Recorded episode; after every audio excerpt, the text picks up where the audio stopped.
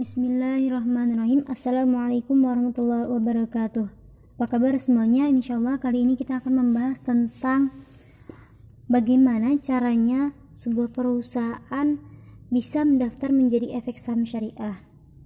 Hal ini telah diatur dalam lampiran keputusan Ketua Badan Pengawas Pasar Modal atau Bapepam dan Lembaga Keuangan atau LK tahun 2012 Ketentuan yang pertama, pihak yang akan menjadi pihak penerbit daftar efek syariah wajib mengajukan permohonan kepada Bapepam dan LK untuk mendapatkan persetujuan dengan memenuhi persyaratan sebagai berikut. Yang satu atau yang pertama, berbentuk badan hukum yang berkedudukan di Indonesia. Pastinya ya, pastinya harus berbentuk badan hukum gitu. Kemudian yang kedua, memiliki sumber daya manusia yang berkompeten di bidang syariah yang berasal dari dalam perusahaan atau dari luar perusahaan jadi nggak apa-apa walaupun dari luar perusahaan juga gitu yang ketiga memiliki standar prosedur operasi penyusunan daftar efek syariah yang paling kurang meliputi prosedur pengumpulan data termasuk mekanisme permintaan informasi tambahan kemudian prosedur penelaahan baik periodik maupun insidentil kemudian tujuan penerbitan daftar efek syariah, prosedur pemantauan daftar efek syariah, dan prosedur perubahan daftar efek syariah. Dan ketentuan yang keempat yaitu bersedia menjalani review yang dilakukan oleh Bapepam dan LK.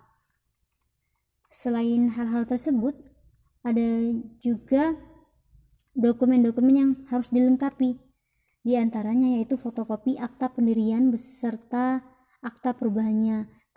Yang kedua, fotokopi dokumen nomor pokok wajib pajak atas nama pemohon. Yang ketiga, daftar sumber daya manusia yang berkompeten di bidang syariah beserta daftar riwayat hidupnya. Yang keempat, dalam hal sumber daya manusia yang berkompeten di bidang syariah berasal dari luar pemohon maka wajib dilengkapi dengan surat menunjukkan dari surat penunjukan mohon maaf surat penunjukan dari direksi pemohon. Kemudian yang kelima fotokopi dokumen standar prosedur operasi penyusunan daftar efek syariah dan surat pernyataan direksi yang menyatakan bahwa pemohon bersedia menjalani review Bapepam dan LK nah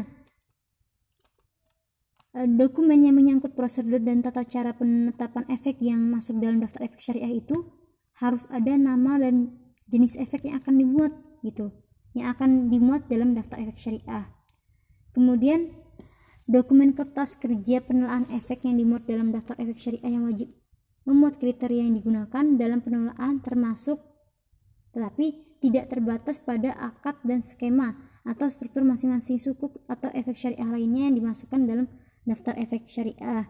Nah, jadi masih sebenarnya masih banyak lagi sih ketentuan-ketentuan yang lainnya bagaimana caranya perusahaan ini bisa menjadi da, menjadi uh, efek syariah ya menjadi efek saham syariah gitu.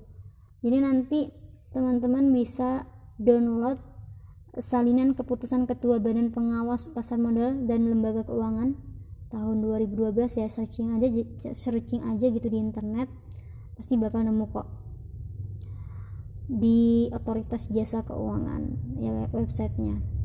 Terima kasih itu saja. Mohon maaf atas segala kekurangan. Wassalamualaikum warahmatullahi wabarakatuh